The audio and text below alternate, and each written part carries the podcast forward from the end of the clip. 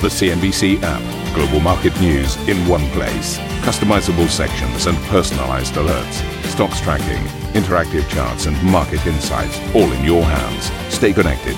Stay informed. Download the CNBC app today. A very warm welcome to Squawk Box from the Ambrosetti Forum on the shores of Lake Como and, of course, uh, from dear old London as well. These are your headlines. Uh, Wall Street hitting new highs as jobless claims touch their lowest level since the pandemic began. The former World Bank chief economist and Nobel laureate Joseph Stiglitz tells me he welcomes a tightening labour market. It would actually be a good move have a tighter labour market and a rest- restoration of interest rates to more normal levels. Something that's not sustainable won't be sustained. China's services sector slides into contraction as a private survey of activity plunges to levels not seen since the start of the pandemic. Japanese Prime Minister Yoshihide Suga announces plans to resign at an emergency meeting of the LDP, saying he will not run for re election this month. The Italian Prime Minister Mario Draghi says he may introduce a vaccine mandate in the country as he urges the nation to get jabbed. And we'll discuss that and plenty more with our stellar lineup of guests here at the Ambrosetti Forum in Italy.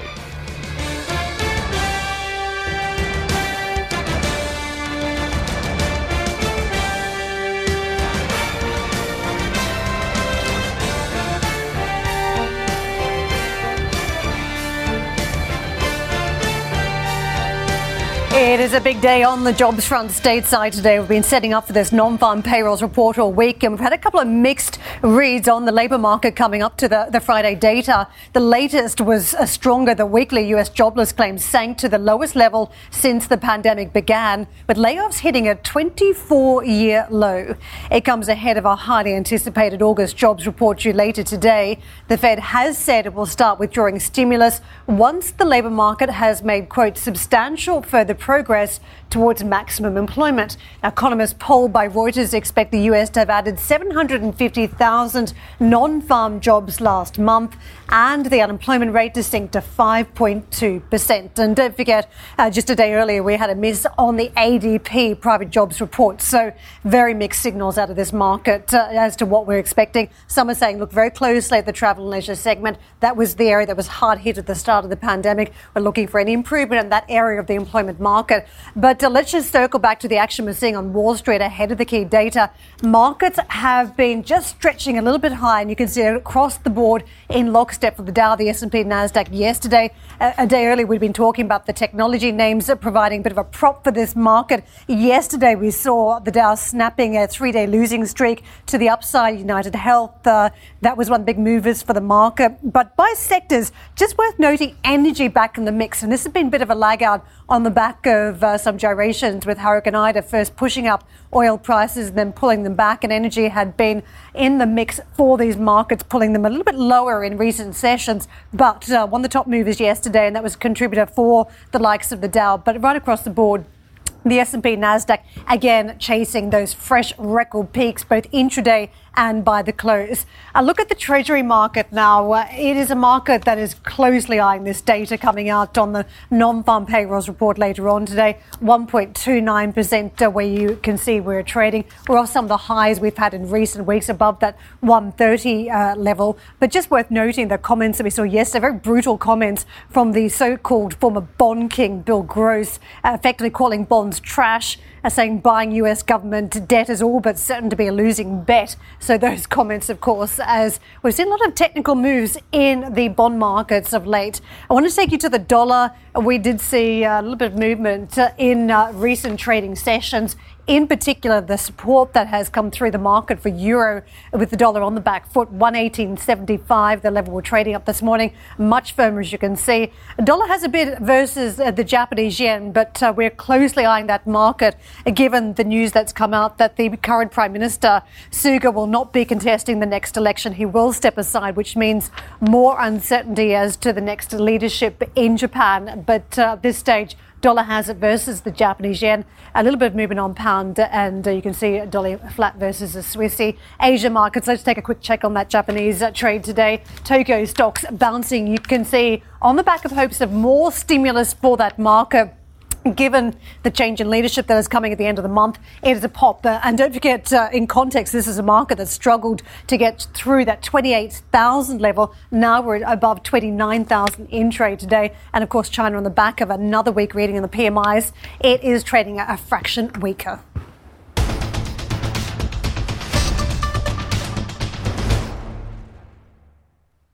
Big events playing out uh, in Italy today, and Steve joins us from the shores of Lake Como. Steve, it's a wonderful outside broadcast, but also a chance to catch up with key leaders to talk about major issues for the world economy at this point. Yeah, it is, Karen. Look, I, will make no bones about it. This is the OB I make look most forward to in a calendar year, and I was very privileged last year to make it here. It was my only outside broadcast, and I'm privileged to be here again. Look, Italy's in the same situation a lot of us around the world are, and we're just learning to cope with COVID. Now, Italy's had a very big vaccination drive. It's one that we'll talk about a little bit later on, with Mario Draghi making new initiatives on that front uh, in the last 24 hours. But we also talk here at the Ambrosetti Forum on, I mean, look, it's beautiful. It's fantastic. I, I want the jackpot when I get on this trip. I make no bones about it. But I get to speak to some stunningly important people as well uh, about very important issues, including about the payroll. I think the payroll is utterly random today, Karen. I think that was the only thing that wasn't in your uh, your report of the wall. I, I think that you know, when you've got a range of between two to 300,000 at the low end and a million at the top end as well. And yet we're thinking that the Federal Reserve will, will stake its taper program on something that's so utterly random that could be 300,000 jobs created, that could be a million jobs created.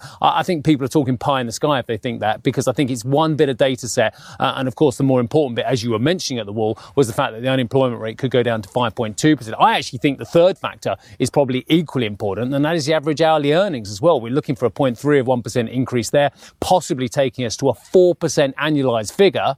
Well, I mean, that, that's real entrenched inflation, isn't it? Or is that just transitory? Again, that's a question I'll leave with a big uh, question mark hanging out there. But I did get to speak to someone who knows far more about this and far more than I will ever know.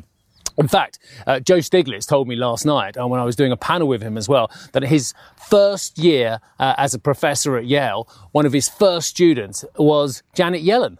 Uh, and that was back in 1967. So Joe's been doing this for what, 54 years as well now. So he knows a thing or two about both the fiscal side uh, and indeed the monetary side uh, of things as well. So we've been talking a lot about US policy. He's certainly not worried that the Fed uh, is behind the curve. He agrees uh, that um, we're in a transitory phase uh, for inflation and things will calm down a bit. But he actually welcomes, uh, actually, uh, perhaps a bit more inflation coming into the system, uh, a little bit of a tighter market. So let's listen to Joe Stiglitz, and then you and I can do a bit of analysis on the comments from the Nobel laureate, famed author, and former member, of course, of the Council of Economic Advisors, Bill Clinton it's not the inflation uh, very strongly believe that a good, a tight labor market is really good for our society, for our economy. Uh, so that you're absolutely right.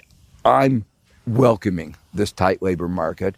The only time the United States has succeeded in including marginalized groups into the labor force, reducing inequality, is when we have a very tight labor market.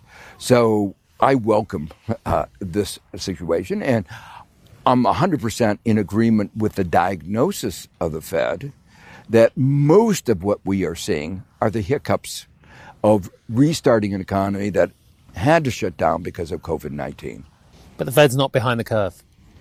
No, I don't think it's behind Even with trillions of dollars coming from the Biden administration. Uh, I don't think it's behind the curve. In fact, uh, we are at, at uh, a, I don't want to say perilous, but that's to, to uh, the injection of support uh, that was part of what was called the uh, Recovery Act is coming to an end. And well, you say that it could take a good year to taper a lot of that uh, that quantitative easing. Uh, no, the, the, the, I'm talking about the fiscal support is coming to an end, and I'm firmly the belief that it's the fiscal support that's made the most difference. And just on that monetary support that I mentioned, then that's creating dangerous bubbles, isn't it? I mean, given the amount of risk taking and the uh, and the leverage being built up by corporates and the and the heady days where we get records on the major U.S. indices every day, have we got a bubble building here, Joe? Well, one of the th- reasons I welcome the kind of recovery, infrastructure investment, and so forth, is that moves us out of this world of zero interest rates. That it encourages the Fed to start raising interest rates. It is a distorted capital market where the price of capital is zero. It distorts risk taking. It creates bubbles. And so, to me, it would actually be a good move have a tighter labor market and a rest- restoration of interest rates to more normal levels. This is it's, it's a dozen years since we've had uh, zero interest. Rates. A whole lot of traders have never seen a rate hike. I, I, I, and and th- this is not. You know, put it, this is not sustainable, and the old expression goes: "Something's not sustainable won't be sustained."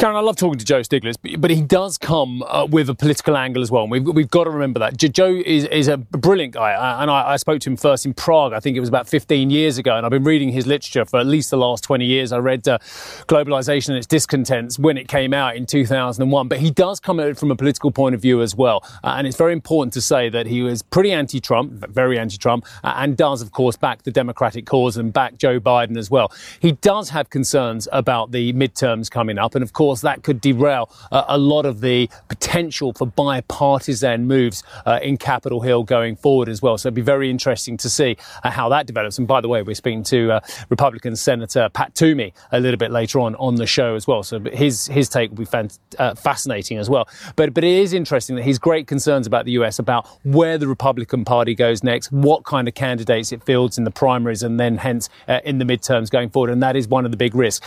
Joe, also, as you would expect expect from a, a centre, centre left economist as well, sees the need for much greater uh, corporate taxation, great um, uh, fairer share, as he calls it, from the corporates as well. Uh, and as we were hearing from in that snip just, just now as well, uh, has concerns about what zero capital is doing to these markets. And that's how he got his Nobel laureate as well, isn't it? Talking about markets and asymmetry guided many of us through university, Steve. Uh, he was very much part of the, the books that I was studying with, and I was doing economics as well. But, you know, the points that he raised back then, many, many decades ago, he was talking about the system that was effectively rigged against the middle class and that was very much tilted towards the wealthy. What have we seen since then? All this QE. It has uh, put money back into markets. It's expanded the, the wealth of that is that had money to put into capital markets. So we've seen that. That's been a feature of the markets. And if you think through the lens of China uh, recently, this crackdown in Beijing on the, the distribution of wealth, trying to have a more even economy. So, uh, plenty in what Stiglitz had flagged up many, many years ago. Just circling back to the markets, though, and, and what we're looking out for today in terms of this jobs report, because this is fairly significant. You know, you're highlighting uh, the very wide range out there in the markets, but there is one quarter of the market that thinks we now have a cooling off in the data and that perhaps the taper for the Fed is slightly more challenging at this point. I mean, that said, the expectations are still to the upside uh, at 1 million jobs addition. So it's telling you some people actually more hawkish think that there is potential that we will get some sort of announcement uh, in coming weeks and that the taper will very much be unveiled. So I think it's all to play for today. But you know, we've been hearing from a lot of long-term commentators, Steve, saying that it doesn't really matter when the Fed tapers. We know they're going to do it. It's now on the horizon for a lot of investors. So one or two months difference really doesn't make uh, any difference to the way they're they're altering their portfolio at this stage. Yeah, I, all of the above, Karen. I think you're right. And I think, um, uh, as Joe was alluding to in our conversation as well, uh, some of the uh, withdrawal of, of federal support programs as well could put those uh, employment figures under a bit of pressure, as you were alluding to there as well. But you're getting trillions and trillions of dollars potentially uh, coming forward to reinvigorate America, especially uh, if indeed the infrastructure bill goes through. And, and, Joe was talking about the need for education, for more inclusiveness, for obviously climate related limited innovation as well. The roads crumbling. I mean, many people in the United States will look at the airports they've got there, will look at the infrastructure, the bridges, and be appalled that, that such a, an important, wealthy nation can have uh, so many issues. The other issues that Joe was talking about is, is, of course, inclusiveness and poverty. He was saying that actually some of the Biden initiatives, and I found this quite staggering, and I haven't uh, checked the data, but Joe said to me yesterday, he said 20% of, of US children are potentially living in some form of poverty. Now, the Biden initiatives will, will basically that figure to around about 10%. A, the figure to start with sounds enormous, and B, if that can happen from Biden's initiatives and these trillions of dollars being spent, well, that's a very positive thing. But who's going to pay for it? And, and I've quizzed Joe on, on debt. The panelists, uh, in, I was in a, a little Ambrosetti club setting yesterday where I was moderating a conversation with Joe, uh, and people were quizzing him. Who's going to pay for all this debt, Joe? How much debt uh, is too much? And, and it's very difficult to see uh, really what he was saying. People have done a lot of work on it, but don't seem to have a level of where this debt is going to top out. Is it going to be 100%, 150, 200%, 300%? Uh, a lot of work still needs to be done on that. And of course, one of the detractors uh, of Joe Stiglitz, Ken Rogoff, he, where he and Carmen Reinhart, of course, did a lot of work on the 90% level of debt to GDP. Uh, and then uh, a lot of that work got criticized aggressively back by other economists as well. So the debate goes on of how much debt can be raised and whether it's good debt, i.e., that will pay for investment, or bad debt actually that doesn't have economic productivity, Karen. That's right. I mean, uh, if you think about the clear targets here for the Biden administration, it's corporations. Uh, there is a, a, feeling very early on for the Biden administration to go after that higher corporation tax rate to get companies that have done particularly well and been embarking upon dividends and share buybacks and uh, lining the pockets of shareholders for them to pay a, a greater chunk now to try and uh, support the economy. The question is whether the government is best placed to conduct that expansion, to conduct that growth and trying to close the gaps in inequality. Uh, I think that's always been one of the, the debates in economic circles, whether it's the government that should be in charge and have such a dominant role or whether it's the private sector. And if you put these constraints uh, with higher corporation taxes on some of these companies, perhaps they do not invest in jobs, they do not invest in expansion, research and development that is uh, good for nations and good for economies. You go around in circles on this, and we know where Joe sits on this. He's, he's left off many of his counterparts. But uh, I think for many years we've debated why we're not seeing the closing of the gap. Why is there a problem in terms of poverty in a very wealthy nation when you've got uh, records on stock markets? Perhaps Joe Stiglitz has a point, Steve. Yeah, yeah, absolutely. Well, I can you just one additional point. He thinks the US needs a much bigger industrial policy. I'll, I'll leave it at that. But uh, yes, much more public involvement. And perhaps, as a lot of our guests have been saying about climate, really, a lot more private public partnership initiatives going forward. But again, it's a murky old world and the one that we'll discuss many times, Karen. Right, um, I should add that we've got plenty more coverage coming up here from the Ambrosetti House Forum uh, coming up uh, on this show. Uh, later in this hour. We're going to be joined by the director of the Walter Eucken Institute. That is Lars Feld, who's uh, former chief of the economic advisors to Frau Merkel. Then, uh, as I alluded to earlier on, we've got US Senator Pat Toomey. Now, Toomey's not standing for re-election in 2022. He's a Republican out of Pennsylvania. He's no big fan of Donald Trump as well, so it'll be fascinating to see where he sees uh, the party going as well. Then Lord Adair Turner, former boss of the FSA, but also uh, carrying a, a, climate brief uh, going forward as well. And Carlo Cottarelli will will join us as well. He was at one stage the interim prime minister here in Italy as well, but we'll be getting his take uh, on the economy going forward because he's also a former uh, head director of fiscal studies over at the IMF. Um, then on Monday, uh, we're going to bring you plenty more interviews, uh, including with the European Commissioner, uh, Paolo Gentiloni. He's, of course, uh, Commissioner for the Economy, as well as the Italian Minister Renato Brunetta and former Prime Minister Mario Monti. Karen. Steve, we're going to talk about the revolving door in politics, but not in Italy this time. Japan. The Prime Minister Yoshihide Suga drops a surprise on his party. We'll have more details after the break. And don't forget, you can always listen back to some of our Ambrosetti interviews and analysis on our Squawk podcast.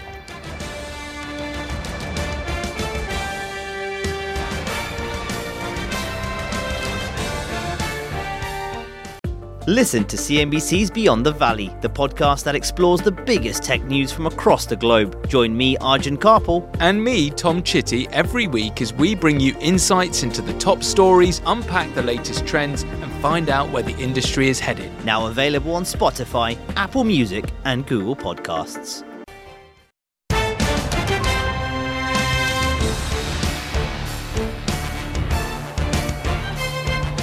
Big developments in Japan today, where Prime Minister Yoshihide Suga announced he will step down and not run in his party's leadership race later this month.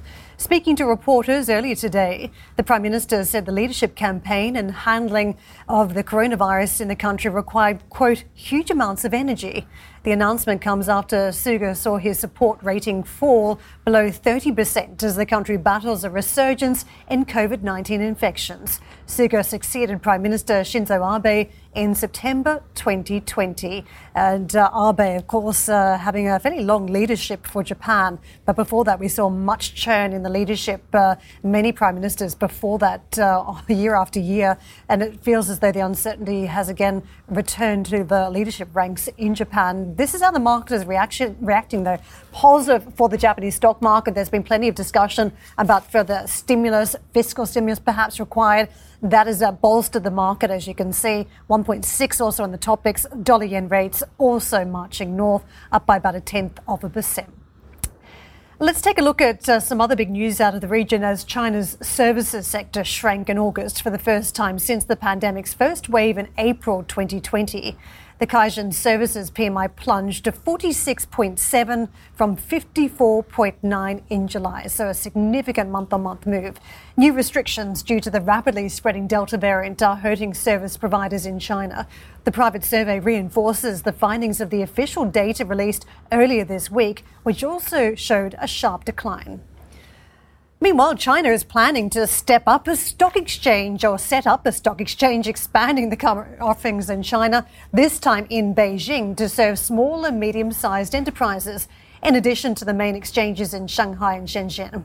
President Xi said the new trading platform would be the primary listing place for, quote, innovation oriented SMEs. Now, Beijing already runs an exchange for smaller companies called the New Third Board, which would be reformed to create the new platform. And a quick look at those Chinese markets for the Friday session. Uh, you can see in the red, we are peeling back on the Shanghai Composite down by about a quarter of 1%, a third off Shenzhen. The CSI 300 also trading modestly weaker, bigger falls coming off the Hong Kong market. And don't forget, we'd see a little bit of buying activity around some of those beaten up tech names uh, around the regulation crackdown earlier this week, but that is fading now in the Friday session. Baba, as you can see, 3.1% lower. Tencent at the forefront of video gaming, where we've seen uh, a crackdown on the hours uh, that uh, younger consumers can actually engage in a, a, week. That stock's trading weaker. Meituan's down 4.4 and Baidu 2.5 plus percent. Alibaba is pledging $15.5 billion towards China's Common Prosperity Plan, which is aiming to invest in small businesses and other ventures to help close the wealth gap. Emily Tan filed this report. Alibaba has pledged $15.5 billion to President Xi Jinping's Common Prosperity Vision. This is China's broad aim to share and spread the wealth by encouraging companies to help ease the inequality. And the contribution made over five years, with Zhejiang News saying that the funds will be spread across 10 initiatives like technology investment, support for small companies, and improving insurance protection for gig economy workers. Alibaba is also going a step further in setting up a $3 billion Common Prosperity Development Fund. It follows similar announcements from other corporates like Tencent and Geely Automobile that have also con- contributed to this cause. I'm Emily Tan in Hong Kong. Back to you. Thank you for listening to Squawk Box Europe Express. For more market moving news, you can head to CNBC.com. Or join us again on the show with Geoff Cutmore, Steve Sedgwick, and Karen Tso, weekdays on CNBC.